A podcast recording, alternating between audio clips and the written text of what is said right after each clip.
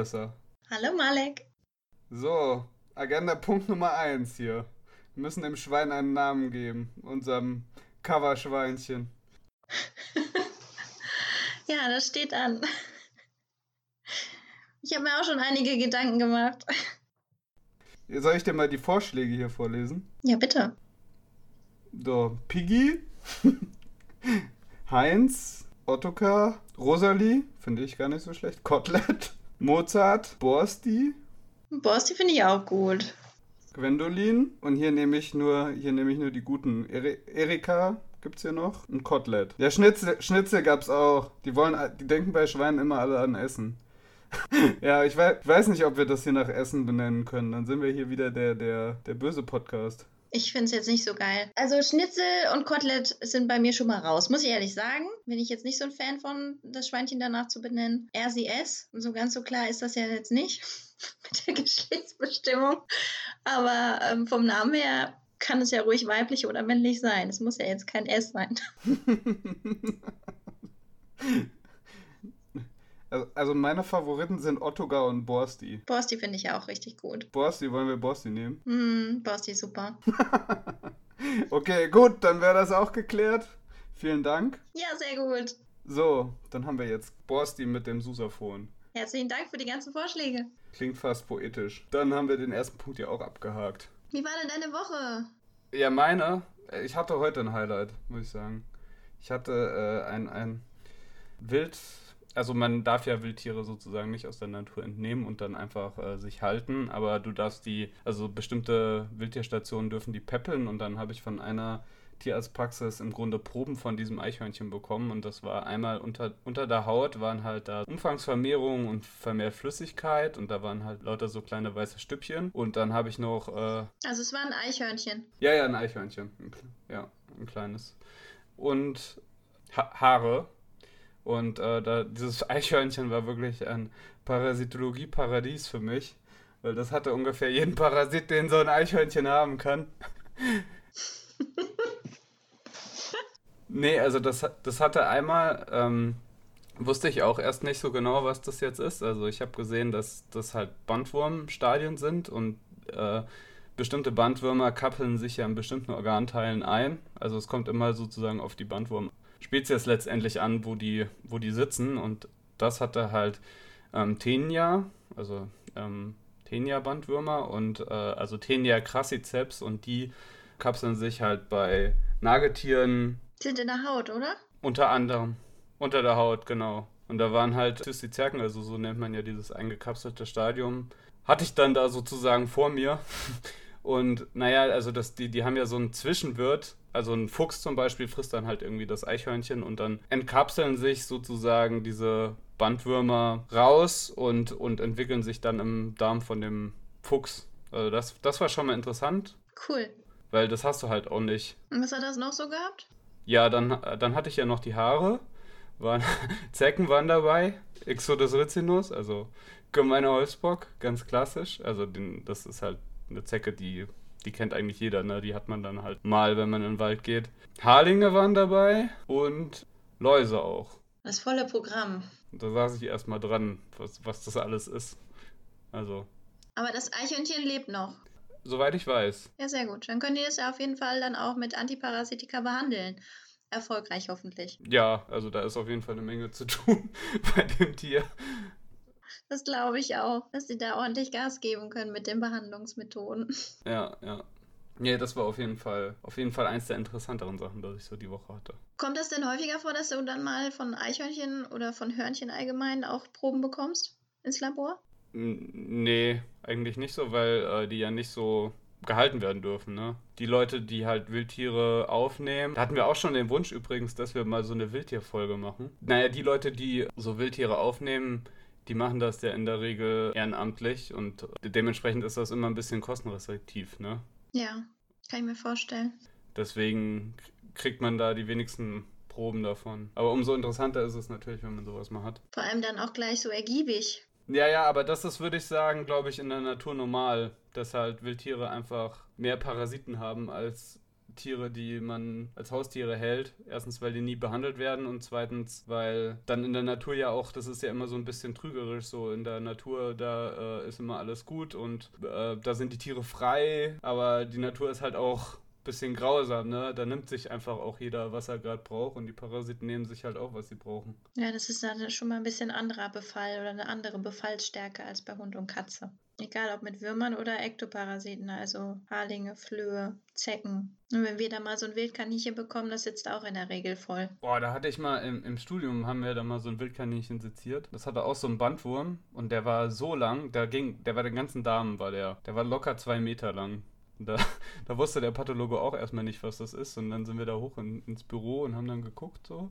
Und dann, ah ja, hier, habe ich schon wieder vergessen, wie der hieß. Naja, gut. Wildtiere haben häufig Parasiten. Und bei dir?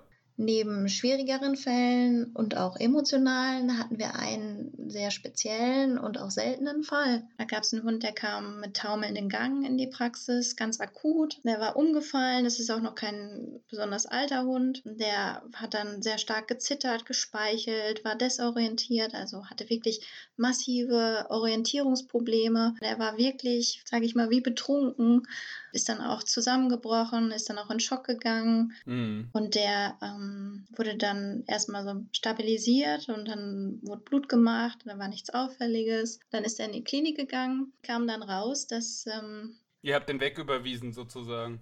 Genau, wir haben den dann überwiesen, weil der dann auch zunehmend schlechter wurde unter dieser Schocktherapie. In dieser Zeit der Überweisung kam dann raus, dass der zu Hause tatsächlich ein Hormonpräparat gefunden hatte, was dort von einem Mitglied der Familie genommen worden ist. Und der hat. Also Antibabypille sozusagen.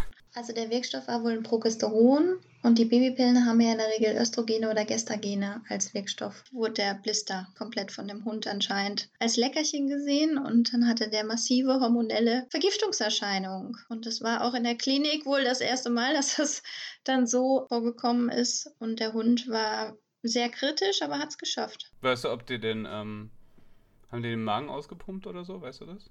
Ja, genau. Wir haben dann nochmal den kompletten Magen entleert, gespült, massiv abgeführt und die ganze Zeit halt weiter unter EKG-Kontrolle und ähm, kreislaufstabilisierende Medikamente gegeben, Infusionstherapie. Ja, Ah, freut mich, dass der Hund überlebt hat. Es war schon alles sehr, sehr kritisch. Ah, verrückt. Ja, das muss man echt aufpassen. War das ein Labrador? Nein, das war kein Labi. Und das fressen ja nicht nur Labradore. Jetzt muss ich die Rasse auch mal in Schutz nehmen. Muss man echt aufpassen, weil, ja. ja, gut, die sind dafür bekannt, ne? Der hat nicht den Blister gefressen, sondern er hat die Tabletten da rausgeholt. Ach so! Ach, der, die. Ach so, weil ich habe, das wäre meine nächste Frage gewesen, weil der Blister ist ja eigentlich zu. Der hat die da rausgepult. Aber, ja, gut. Ja, wenn dann richtig, ne? Mhm, also ganz geschickt. Boah, ey. Verrückter Fall. Ja, und sonst, dem wir die letzte Aufnahme hatten, alles soweit gut. Ja, das freut mich zu hören. Ja, wir kümmern uns heute um das, das erste Wunschthema. Also wir haben natürlich mehrere Wunschthemen.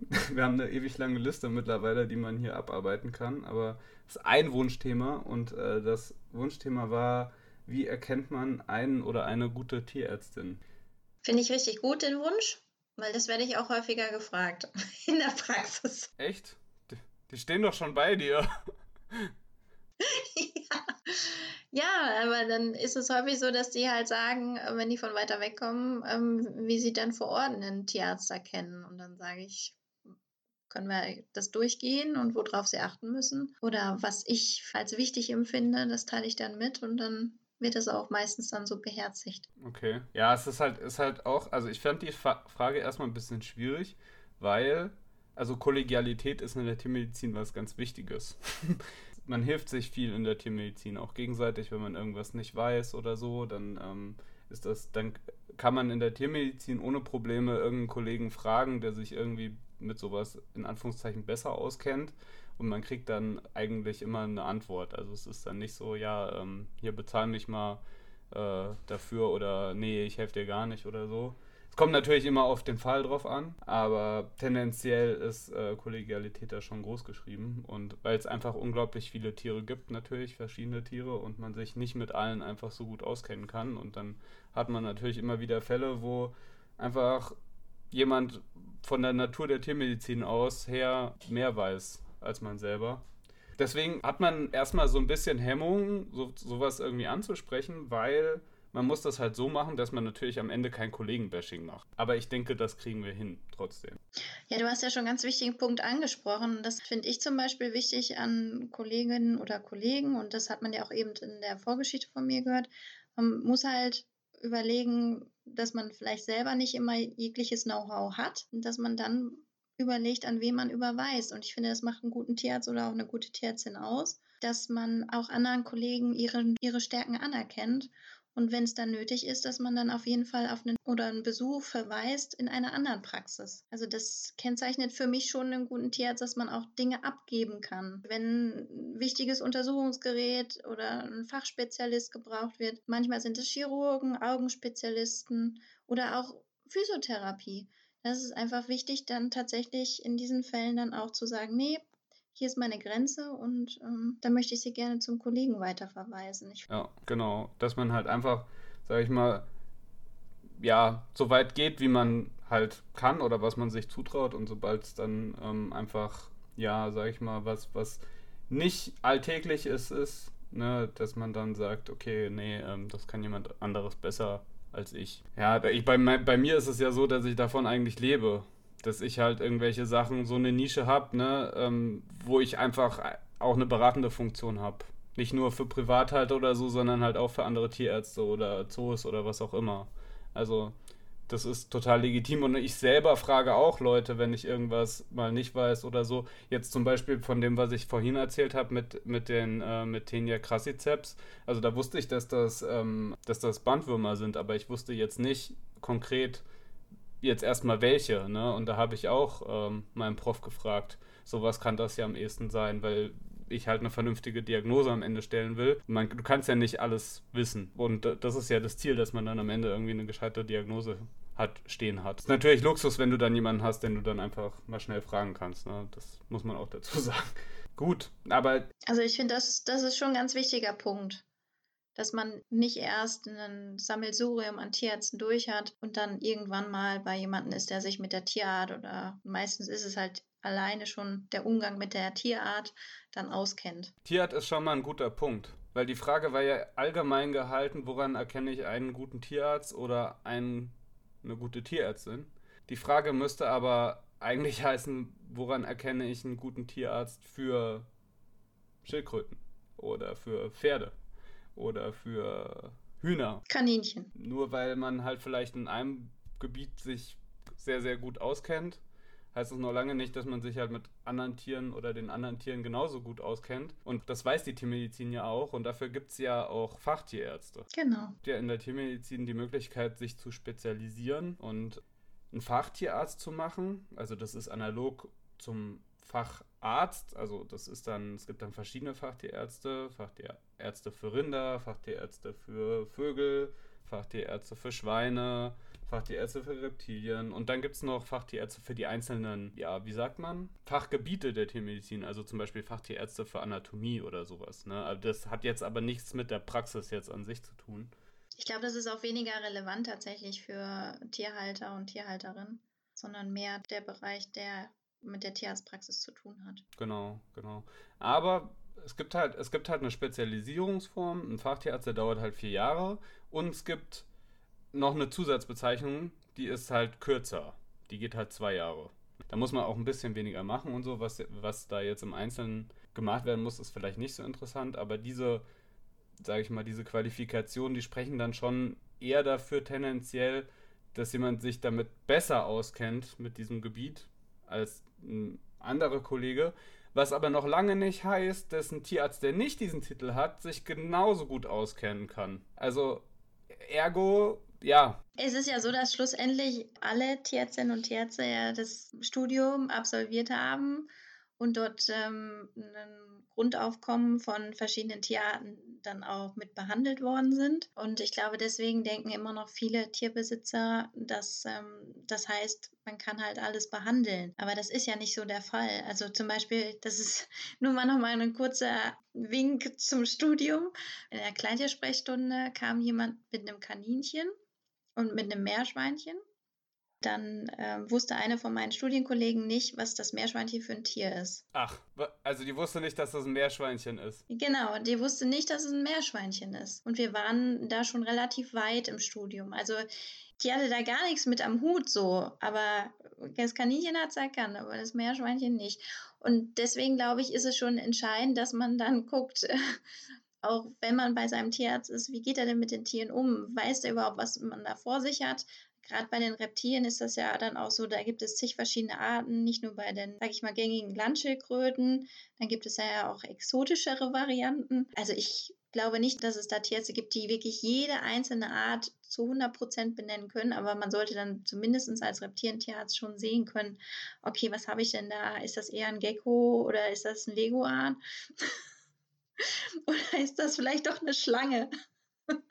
Wobei, ich sag mal, wenn du ganz abgefahrene Arten hast, da waren auch schon Arten dabei, die kannte ich nicht. Da habe ich die Leute einfach gefragt. Das war überhaupt kein Problem. Ne? Weil, weil die wissen, die wissen, also die wissen auch, die sind ja auch stolz darauf, dass sie jetzt irgendwie, dass ihr Tierarzt dann das, das dann nicht kennt, was sie da gerade haben. Ich finde, wenn Meerschweinchen auf dem Tisch sitzt, dann sollte das jeder Tierarzt erkennen können. Ja, ja, nee, das ist, das ist eher. Das ist eher schlecht. Festhalten können wir schon mal, der Tierarzt sollte wissen, was das für ein Tier ist und der Tierarzt sollte in irgendeiner Form sich auf diese Tiere in Anführungszeichen spezialisiert haben. Ja, oder zumindest den Interessensschwerpunkt haben. Genau. Das, ein Interessensschwerpunkt ist vielleicht ein ganz guter Stichpunkt. Wann oder wie finde ich jetzt für mich als Tierbesitzer oder Tierbesitzerin den richtigen Tierarzt? Und das ist halt immer ein bisschen, also das können wir jetzt ja so auch nicht direkt beantworten, ne? aber tendenziell gibt es da halt, wenn du da halt so ein bisschen äh, im Internet recherchierst, in Anführungszeichen, gibt es da halt so ein paar Punkte, die, ähm, die ich vielleicht nochmal hier kurz ansprechen will, was dann halt immer gesagt wird. Also das erste ist halt Internetbewertungen, dass die möglichst äh, fünf Sterne bei Google haben sollten oder bei Facebook. Ja, da ist aber häufig dann halt da auch der Behandlungspreis, der damit einspielt. Das, das auf jeden Fall. Also nach dem Motto war billig, äh, war billig und nett, fünf Sterne. Also diese Internetbewertungen sind ja für einen Tierarzt oder eine Tierärztin unglaublich wichtig. ja, weil ähm, wenn also wenn du eine Tierarztpraxis bist, die halt irgendwie nur fünf Bewertungen hat auf Google, kriegst du vielleicht tendenziell weniger Kunden als eine hat, die 70 hat. Aber das heißt noch lange nicht, dass die, die 70 hat, irgendwie eine bessere Praxis ist oder irgendwas. Oder sich da besser auskennt oder was auch immer. Man kann da höchstens sagen, es ist eine Tendenz, aber so eine Tierarztpraxis ist ja auch kein Friseur also ich will jetzt nicht die Friseure irgendwie niedermachen, ja, aber äh, als. Malek. Weiß ich. Nein, pass auf, pass auf, ich erkläre mich. Wenn, wenn ich zum Friseur gehe, ja, wenn ich zum Friseur gehe, dann sage ich, oh, das hat er mir gut geschnitten, ich gefalle mir jetzt selber. So. Aber eine medizinische Leistung kann man ja als Laie gar nicht so richtig bewerten.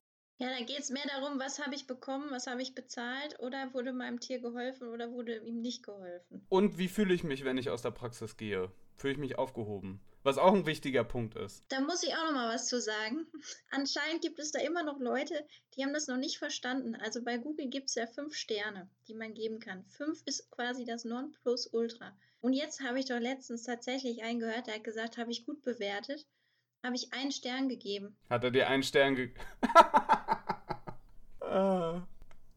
ja, auch bei diesem Podcast sind fünf Sterne das, das Nonplusultra und eins ist, höre ich mir nie wieder an. Weil er dachte, das ist das absolute, das ist eine Eins, ne? Ein Stern ist eine Eins und fünf Sterne ist eine Fünf. Also, ja, also das hat sich auch noch nicht so ganz etabliert anscheinend, dieses System, obwohl ich sagen muss, es ist ja jetzt nicht so schwer tendenziell sind diese Internetbewertungen natürlich jetzt nicht irgendwie das Nonplusultra. Man kann das mit einfließen lassen, sage ich mal, in seinen Tierarzt-Score. Ja, also ja, was vielleicht auch häufig natürlich passiert, also was ich jetzt auch mitbekomme von uns, ist Mund-zu-Mund-Propaganda. Also irgendwie jemand sagt, naja, ich war da und da, ich habe, weiß ich nicht, ich habe jetzt zu Exomet irgendwie eine Probe geschickt, die haben das irgendwie super bearbeitet. Ich hatte einen Tag später den Befund. Ist natürlich, würde ich sagen, erstmal verlässlicher als Google. weil da spielt ja auch noch eine persönliche Komponente rein. Ne? Also wenn, wenn ich einen Freund frage, sage ich mal, wo, wo hast du die und die, wo gehst du da und da hin? Ja, dann sagt er mir da und da und dann, dann würde ich da eher hinterhergehen und sagen, ja, okay, die Autowerkstatt, die war super, dann fahre ich da auch mal hin. So, weißt du, aber es ist ja wieder auch so, dass man das nicht eigentlich ähm, richtig bewerten kann. Man kann einfach nur sagen, ja, ich fühle mich da gut aufgehoben. Und das ist halt für mich auch ein wichtiger Punkt, was ich dann immer sage, wenn die Leute dann da stehen und sagen, okay, wie erkenne ich denn jetzt einen guten Tierarzt? Und dann sage ich halt, naja, für mich ist halt ein freundlicher und respektvoller Umgang mit äh, den Tierbesitzern in der Tierarztpraxis ganz normal. Und ich finde, das sollten alle tun in der Praxis, sowohl die, das gesamte Team, als dann halt auch nicht nur gegenüber den Menschen, die dorthin kommen, sondern auch die Patienten. Die brauchen genügend Zeit, die man ihnen entgegenbringt und natürlich auch Aufmerksamkeit und dann natürlich das Interesse, dass der Tierarzt im Gespräch dann oder die Tierärztin, dass da Fragen gestellt werden, dass man äh, zuhört und nachfragt. Und das ist für mich so ein Thema, das ist ganz wichtig, das Gespräch an sich, weil das man eine gute Atmosphäre schafft, die dann auch ein vertrauensvolles und auch ein stabiles Gesprächsniveau liefert. Weil nur so kann es dann auch laufen, dass dann der Tierbesitzer auch aus der Praxis rausgeht und auch was mitnimmt und verstanden hat, was vielleicht sein Tier hat oder zumindest teilweise versteht, was da eigentlich los ist. Das ist total wichtig. Ja, ja, auf jeden Fall, dass man halt auch sage ich mal, die Leute mitnimmt und ihnen probiert, dass es nachvollziehbar ist, was man da tut. Ja, also wenn man ein Tier röntgt, ja, und, oder angenommen, das Tier kommt rein, das hat das und das. Man muss gar nicht sagen, ich, ich habe das immer so gemacht, ich habe ich hab gesagt, naja, das klingt für mich jetzt erstmal nach dem. Das halte ich für am wahrscheinlichsten. Ich würde jetzt erstmal danach gucken, keine Ahnung, also die Schildkröte kommt rein, die hat einen Penis, also der Penis hängt raus. Ist ein männliches Tier, Penis hängt raus. Das ist echt gutes Beispiel hier. Meistens ist da irgendeine Umfangsvermehrung irgendwie im, im Darm. Der Schildkrötenpanzer ist ja irgendwie kompakt. Dann denke ich, ja, entweder ein Blasenstein, was unwahrscheinlich ist, oder die hat irgendwie eine, sie also eine Verstopfung oder irgendwas in, die, in dem Körper verdrängt irgendwie das, was da noch rein soll. Das heißt, der Penis fällt, fällt vor. So, und dann habe ich gesagt, so, für mich ist da erstmal da irgendwie Steine aufgenommen oder irgendwas, ja. Und dann, dann, dann, dann würde ich erstmal sagen, so, ich, ich, ich vermute das in die Richtung, ich röntge jetzt erstmal und dann gucken wir uns zusammen das Röntgenbild an und dann sehen wir weiter. Wenn, wenn, wenn da nichts bei rauskommt, dann gehen wir den nächsten Schritt. So, und, und dann besprechen wir das ja, das macht aber auch einen guten Tierarzt aus, dass er gut erklären kann und welche Behandlungsmöglichkeiten es gibt und was man macht. Genau, ja. Ja, das ist schon total entscheidend. Oder dann, keine Ahnung, wenn man vorm Ultraschall sitzt, da, da, da erkennt keiner was. also keiner kann mir erzählen, der vorm Ultraschall sitzt und, und das nie macht, ja, dass er dann irgendwie das nachvollzieht. Ja, oder, oder richtig verstehen kann, was man da sieht. Da sieht man erstmal nur graue, graue und, und schwarze Pixel und irgendwie ja, wie sagt man, Whirlpool. Aber man kann halt probieren, weiß ich nicht, wenn du halt nach, nach Welpen suchst oder so, dass man dann sagt, hier, schauen Sie mal, da schlägt das Herz, sehen Sie das, das, das, was sich da bewegt, das sind Klappen, dann sind alle immer so, oh, Welpen. So. ähm, dass man halt, also, dass man einfach den Leuten das Gefühl gibt, dass man caring ist. Das heißt nicht, dass man unbedingt jetzt das Tier peppeln muss. Also, ich bin jetzt auch nicht der touchy Tierarzt, der bei jedem Tier sagt, so, oh, ist der süß und so, weißt du? Ähm, das, ist, das ist auch nicht mein. Aber ich finde schon, dass die Tiere auch freundlich angesprochen werden sollten oder zumindest sanft behandeln. Es gibt ja immer noch Leute, die machen Nackengriff beim Kaninchen und tragen die dann da so rum oder ziehen die aus dem Transportkorb. Das ist ein absolutes No-Go. Es geht nicht, dass man das anwendet. Also das ist Vorkriegszeit. Und wer das jetzt immer noch macht, der hat irgendwas nicht mitbekommen. Ja, das schon. Man muss einfach, das Handling ist natürlich nochmal so eine Sache. Also das, das Handling muss einfach auch stimmen. So, da muss man auch, das ist auch sowas, das kann man, das kann man vielleicht auch bewerten oder so. Fasst er das Tier so an, als ob ähm, ich hatte mal so eine Wasserschildkröte und dann habe ich die da so rausgefischt und habe die mir irgendwie so unter den Arm geklemmt oder irgendwas. Und äh, dann, haben, dann haben die gesagt, oh, sie gehen aber mit der toll um. Und ich habe die halt einfach, ich wusste halt, wenn ich die irgendwie so mir klemme, dann kann sie, kann sie mich nicht beißen, so. Weißt du? aber für die Leute kam das halt irgendwie, die, die, die ich schon im Sack. Ne? Da brauchte ich irgendwie gar nicht mehr irgendwie groß. Also, natürlich habe ich dann nur schon richtig Diagnostik gemacht und so. Aber die, die, also die hätten mir alles, den hätte ich erzählen können, ja, die hat irgendwie, weiß ich nicht, Zuckerwatte gefressen und deswegen platzt die gleich. Das hätten die mir trotzdem geglaubt irgendwie, weißt du? Also, aber darum geht es ja nicht. Also, das ist jetzt nicht der Punkt, den ich machen will. Es wurde einfach sofort von dir signalisiert, ich weiß, was ich tue. Und das, das, das ist wichtig. Und wie gesagt, also ich, keine Ahnung, ich. Irgendwann zeigst du mir mal, wie man Kaninchen richtig handelt. aber das ist halt auch. Das, da, da merkt ja, da merkt man schon, sage ich mal, dass die Tiermedizin halt nicht ein homogener Brei ist, sondern das ist halt total breit gefächert, dieses Gebiet. Ja, und das ist ja auch ein bisschen das, was wir vermitteln wollen. Was ich zum Beispiel noch persönlich als wichtig erachte für einen guten Umgang auch, ist so ein bisschen Ruhe und Gelassenheit. Weil die meisten Tiere, die zu uns kommen, sind gestresst. Und dann ist es so, dass wir ähm, schon probieren, das im Vorhinein auch zu mindern, indem wir halt Termine vergeben, stressfreie, möglichst stressfreie Atmosphäre und auch eine möglichst ruhige Atmosphäre und ähm, kein übermäßig überfülltes Wartezimmer. Also das sind auch so Punkte, die sind bei mir schon persönlich an, im oberen Bereich, wenn ich gefragt werde, was ich denn denke, was so eine gute Tierarztpraxis ausmacht. Und dass man da auch so ein bisschen drauf achtet, dass einem genug Zeit gegeben wird und dass es auch so ein bisschen ein individuelles Eingehen auf das jeweilige Tier stattfindet.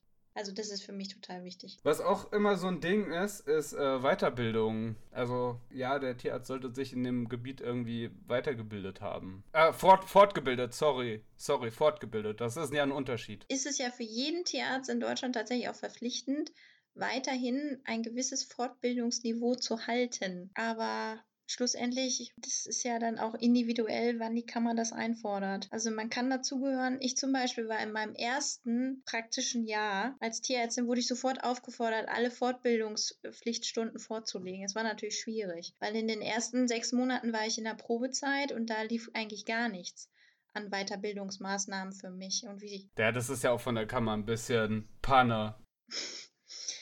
Das war schon ein bisschen streng. Ja, das ist ja, ja, das ist ja ein bisschen Panne.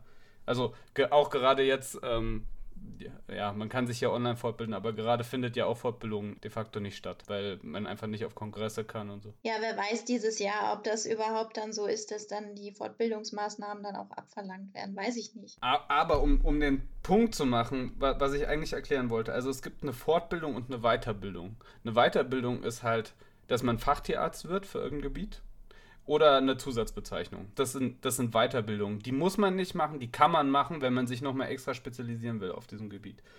Eine Fortbildung muss jeder Tierarzt machen, und zwar Pi mal Daumen 20 Stunden im Jahr. Ne? Und das kann man irgendwie in Online-Kursen, da kann man, das kann man sich aussuchen, wo man das macht. Und wenn man halt noch einen Titel erworben hat, dann muss man mehr machen. Das heißt jetzt aber nicht, wenn jetzt irgendein Tierarzt irgendwie auf seiner Webseite listet, ja, ich habe die und die Fortbildung alles gemacht, dann ist das erstmal ganz gut. Aber das heißt eigentlich noch nicht so viel. Erstens muss er ja da gar nichts mitgenommen haben. Oder was heißt nicht mitgenommen? Man muss sagen, das ist vorgeschrieben, ja. Nur weil irgendwas vorgeschrieben ist, heißt das noch nicht so, dass es immer hundertprozentig so umgesetzt wird, wie es halt ist. Ich bin natürlich immer bis zum Ende da. ah, ich bin auch schon früher gegangen. Also. Ist halt schon auffällig, wenn dann nach den Mittagspausen dann nur noch zwei Drittel der eigentlich Angemeldeten da sind. Nee, meistens sind die halt immer am Wochenende, ne? Und wenn die, wenn die Fortbildung halt, keine Ahnung, in Niederbayern ist und du musst dann halt am Wochenende noch nach Berlin fahren, dann hast, dann geht diese Fortbildung dann halt bis mittags um eins und dann kommst du halt abends um neun, wenn du noch ein bisschen im Stau stehst, äh, in Berlin an. Und dann gehst du halt manchmal anderthalb Stunden früher. Also das ist halt immer ein bisschen schwierig. Und wenn dann, dann sagt, wenn dann jemand jetzt kommt und sagt, ja, dann bilde ich ja in Berlin fort, ja, für manche Gebiete gibt es halt einfach nicht so viele. Da muss man halt ein bisschen fahren. Und da muss man halt dazu sagen, dass, ja, dann muss man auch dazu sagen, dass diese Fortbildungen, sage ich mal, auch schon so ein Markt sind und auch immer relativ teuer oder exorbitant teuer im Verhältnis zu dem, was man verdient, insbesondere als junger Tierarzt. Ich weiß. Das stimmt. Und entweder hat man dann halt einen guten Deal mit dem Chef, der und der bezahlt das einem, oder man bezahlt die halt aus eigener Tasche. Und die meisten Tierärzte sind gar nicht so doll bezahlt. Insofern ist das halt auch immer ein bisschen schwierig. So viel zu Fortbildung. Das ist auch, ein, denke ich, ein ganz großer Punkt, ob jemand sich regelmäßig ähm, fortbildet und dann auch dabei ist. Und ich finde, dann sollte man das auch öffentlich zeigen, dass man auf jeden Fall weiterhin versucht, am Ball zu bleiben. Weil die Medizin, die, ver die verändert sich so schnell. Du, du, du würdest ja deine Fortbildung auf die Webseite schreiben, die du gemacht hast? Wenn die für mich in meinem Fachgebiet relevant sind, auf jeden Fall. Nee, also ja, würde ich, ich würde das zum Beispiel jetzt nicht machen. Also. Ja, aber du trägst ja auch schon eine Zusatzbezeichnung. Und demnächst dann auch offiziell den Doktortitel. Vielleicht ist das, ja, ich kann das schon nachvollziehen, dass das auch erstmal gut aussieht, wenn man, ähm, wenn man halt auf der Praxis-Webseite dann diese ganzen Fortbildungen gelistet hat. Ich will das jetzt auch gar nicht, ich will das gar nicht so niedermachen auch. Es ist ja gut, das zu machen. Das spricht ja, also vielleicht ist das jetzt auch ein bisschen falsch rübergekommen. Ich, ich finde das, man, man darf das halt nur nicht so überbewerten. Ja, nur weil ich halt einmal einen Chirurgiekurs gemacht habe für Kleintierchirurgie, heißt das noch lange nicht, dass ich irgendwie ein super Chirurg bin. Das ist eigentlich die Message, die ich eigentlich bringen wollte. Ne? Ja, das denke ich auch. Das ist auf jeden Fall, dass man da ein bisschen vorsichtig sein muss, dass man da nicht zu viel hineininterpretiert. Wenn ich dann natürlich schon ähm, 10 gemacht habe, ja, und also und dann kann man das schon, glaube also dann und das auf der dann ist das schon eine ganz andere Geschichte, ja, oder weiß ich nicht, wenn irgendjemand anfängt und sagt, ich mache Kardiologie und ich mache da zwei Kurse jedes Jahr und ich hänge mich da richtig rein und ich lerne da immer was Neues, dann ist das natürlich was anderes. Das das das meine ich auch gar nicht. Ich meine halt, dass man halt aufpassen muss, wenn man dann halt irgendwie schreibt, ja, ich habe hier mal ähm, man kann auch ja, das ist, es, es ist, ihr, ihr, merkt, wie ich auch selber hader, weil es ist total schwer, jetzt da was zu, zu sagen, ohne jemandem auf die Füße zu treten. Und das ist mir eigentlich auch ganz wichtig. Ja, ich glaube, das Thema ist jetzt durch. Ein wichtiger Punkt ist für mich noch die Entfernung zwischen dem Wohnort des Tierbesitzers zu der Tierarztpraxis. Ich kann verstehen, wenn man zum Beispiel für eine jährliche Impfung oder für die schnelle Beratung für eine Flohprävention tatsächlich das dann als Kriterium nimmt, dass man seinen passenden Tierarzt vor Ort hat. Also das ist für mich auf jeden Fall nachvollziehbar. Aber wenn es dann um die Gesundheit von unseren tierischen Mitbewohnern geht, dann ist es schon wichtig, dass man sich auch darüber im Klaren wird, dass man auf jeden Fall auch eine etwas längere Autofahrt in Kauf nehmen kann oder auch gegebenenfalls sollte. Habe ich auch eine schöne Anekdote. Ähm, da hatten wir auch mal, ähm, das war, ich weiß nicht, das war ein Hund mit irgendeinem Augenproblem, habe ich jetzt vergessen, was das konkret war jetzt. Aber das war auch mein Kollege und ähm, der hat dann, oder dann ging, hieß es, wurde halt nicht besser. Dann hieß es, ja, gehen Sie mal zum Augenspezialisten. Und dann waren die Leute so, und es ist halt Berlin. Ich meine, in Berlin brauchst du überall irgendwie halbe Stunde mindestens bis 45 Minuten.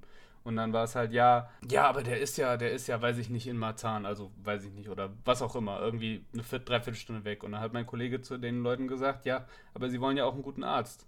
Dann müssen sie halt mal einen Moment fahren für, für dieses Gebiet. Also das muss man dann einfach in Kauf nehmen und das muss man sich auch bewusst machen, dass man, wenn man ein bestimmtes spezielles Problem hat bei dem Tier, dass man da halt auch einen Moment fahren muss. Auch wenn, also es, es kommt ja auch vor, weiß ich nicht, ich komme ursprünglich aus Darmstadt, da sind, in Darmstadt gibt es auch keine Tierklinik 24-7.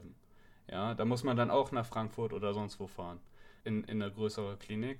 Ähm, deswegen, das, das kommt auch noch mit dazu, auf jeden Fall. Und ansonsten habe ich mir noch Gedanken dazu gemacht, ob man, wenn man vernünftig Diagnostik machen möchte, dass man da unterscheidet zwischen jemand, der halt bei allen Krankheiten immer nur die eine Spritze zückt und da ist dann ein gewisser Stoff drin. Da kannst du vielleicht noch mehr zu sagen. Du Verdexer, meinst du, oder was?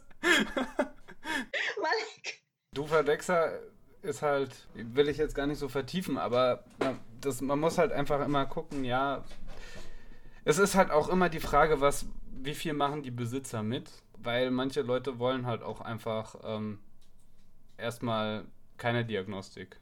Ja, das muss man halt besprechen, aber das, dass man einfach so eine, so, eine, so eine Spritze zückt und dann mal dem Hund gibt, in der Hoffnung, dass es hilft, ich finde, das ist wenig medizinisch und noch weniger tiermedizinisch. So wollte ich mich auch nicht von meinem Hausarzt behandeln lassen, dass der sagt, ja, Sie probieren jetzt mal hier eine Kombination aus einem Penicillin und dazu gibt es dann noch ähm, einen Cortison, was du Verdexer ja ist.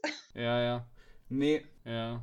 Es ist halt immer schwierig, was ich auch die Erfahrung gemacht habe, weil manche Leute wollen halt, also es ist halt auch immer die Frage, wie schlimm ist es? Und man muss dann auch einschätzen als Tierarzt in dem Moment, wie schlimm ist das jetzt? Und wenn man, sage ich mal, vertreten kann, dass dieses Tier jetzt erstmal, sage ich mal, ja, nicht morgen tot umfällt, ja, oder dass das jetzt erstmal nichts Gravierendes ist, dann kann man auch mit so einer, in Anführungszeichen, diagnostischen Therapie ähm, kann man da auch schon, ja, was heißt weit kommen? Kann man schon mal machen, ne? Aber das ist dann halt auch immer, man muss immer die Umstände ähm, im Gesamten betrachten.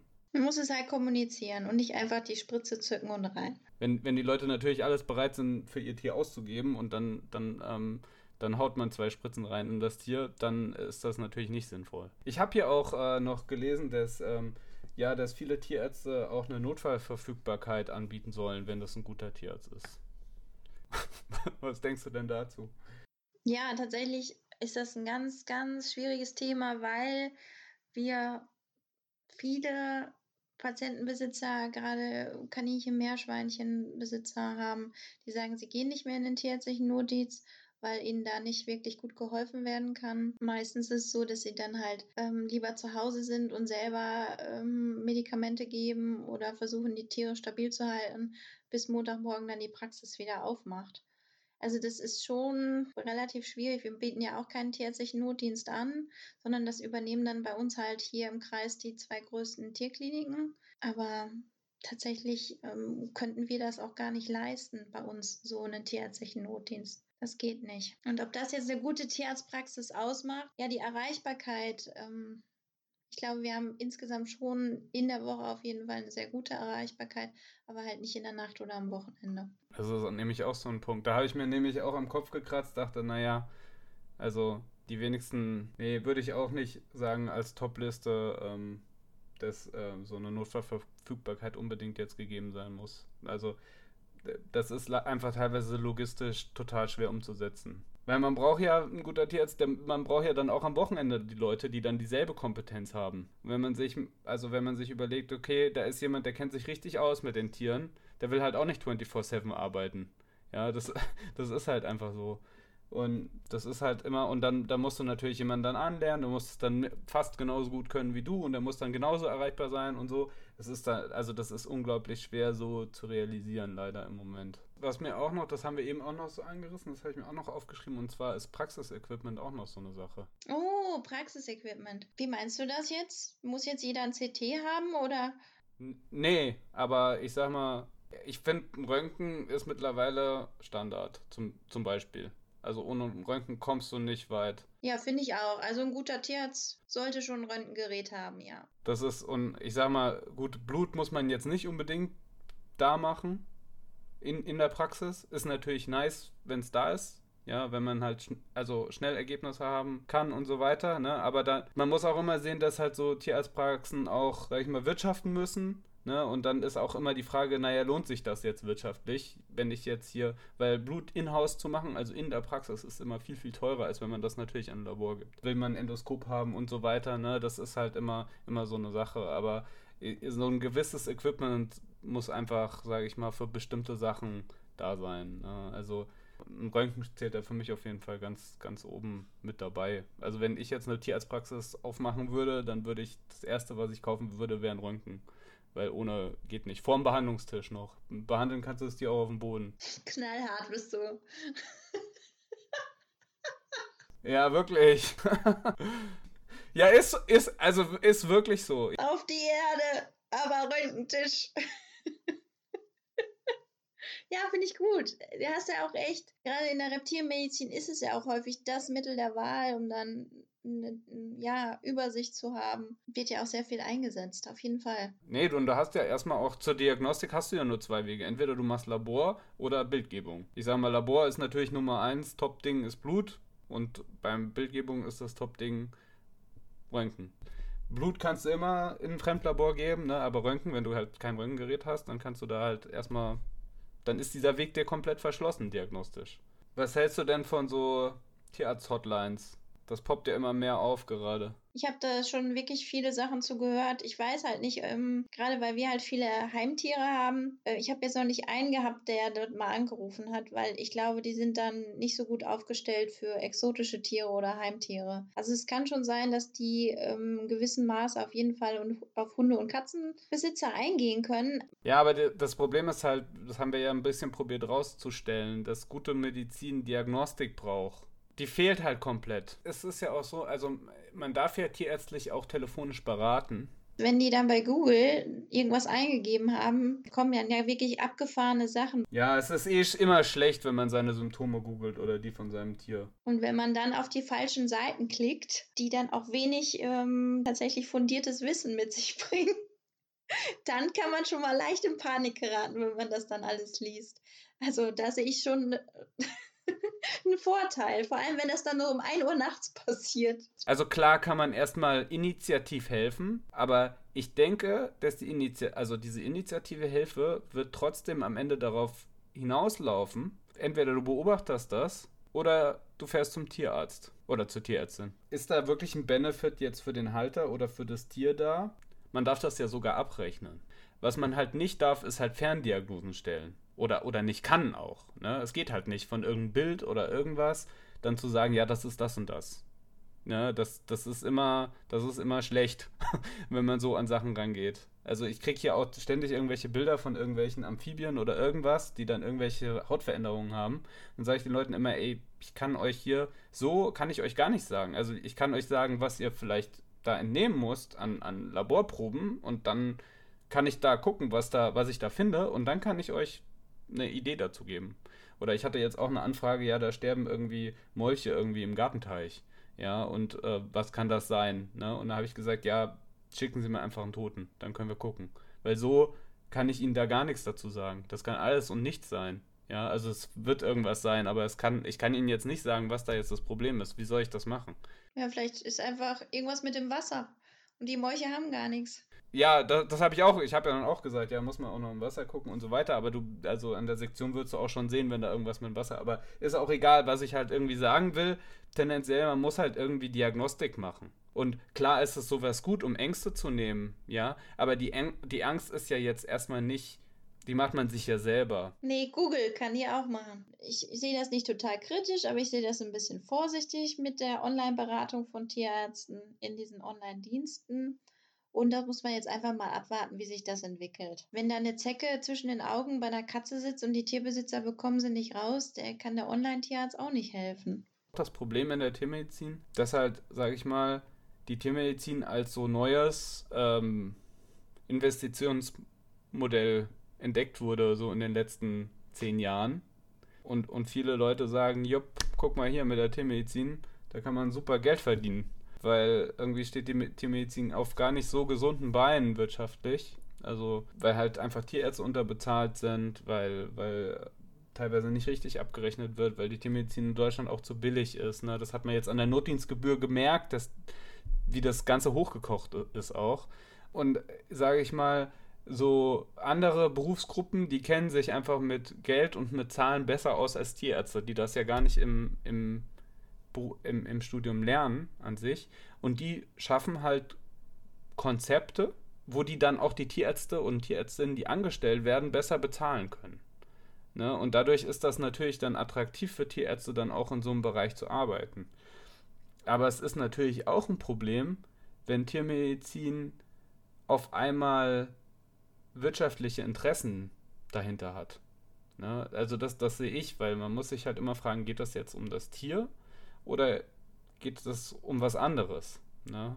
Und deswegen muss man sich dann halt immer bei diesen ganzen Online-Geschichten überlegen, naja, wer, wer, wer, wer steckt dahinter oder was ist das Interesse? Und bei, also ich kann nur für mich persönlich sagen, mein Interesse ist davon zu leben, natürlich, aber mein Interesse daran ist auch immer eine gute Tiermedizin zu machen, eine vernünftige Diagnostik zu machen und auch eine Diagnostik, die Tieren hilft. Ich würde niemals irgendwelchen Leuten irgendwelche Tests an die Hand geben oder sagen, hier mach, mach mal den Test, mach mal den Test oder so, wenn ich das nicht für sinnvoll halten würde. Das nur um Geld zu verdienen, weißt du, das, das ist überhaupt nicht das, was ich tendiere. Und da muss man halt immer sehen, wie entwickeln sich halt diese ganzen Geschichten und, und was ist da das Interesse dahinter? Das wird ja in den nächsten Jahren wahrscheinlich auch noch zunehmen und dann werden wir sehen, wie sich das entwickelt. ob das sich weiterhin in Deutschland etabliert oder nicht. Und das kann man jetzt, kann ich jetzt auch so, auch gar nicht so generell irgendwie sagen und will ich auch gar nicht, welches Unternehmen da das jetzt. Ähm, das Problem haben wir jetzt halt in Deutschland, in Anführungszeichen Problem haben wir in Deutschland jetzt erst seit kurzem. Äh, in Amerika ist das ja schon länger äh, oder in anderen europäischen Ländern auch. Das. Naja, gut. Ich hoffe, wir konnten da so ein bisschen unsere Gedanken zu diesem Thema artikulieren. Ich glaube, das ist so rübergekommen, was wir beide als wichtig erachten, wenn man zum, zum Tierarzt geht, worauf man so ein bisschen achten sollte, worauf man ein bisschen schaut. Und das Wichtigste ist tatsächlich, dass man sich auch wohl fühlt. Das ist ja das Wichtigste, dass man sich aufgehoben fühlt. Und ähm, das ist ja auch das, was man letztendlich als Tierarzt den Leuten vermitteln sollte. Dass man dass man sich kümmert und dass sie bei einem aufgehoben sind und die Tiere. Nee, das ist ganz wichtig. Da hast du recht. Und haben euch jetzt schlauer gemacht auch als äh, vorher und nicht dümmer. Viel geredet haben wir auf jeden Fall. Das erste Thema besprochen, das ihr uns geschickt habt. Bin gespannt, was da noch so reintrudelt, was man so mit der Zeit abhandeln kann. Und ja, ich weiß nicht, Melissa. Ich würde dir das letzte Wort überlassen. Bleibt alle gesund, passt auf euch auf und macht's gut. Tschüss. Tschüssi.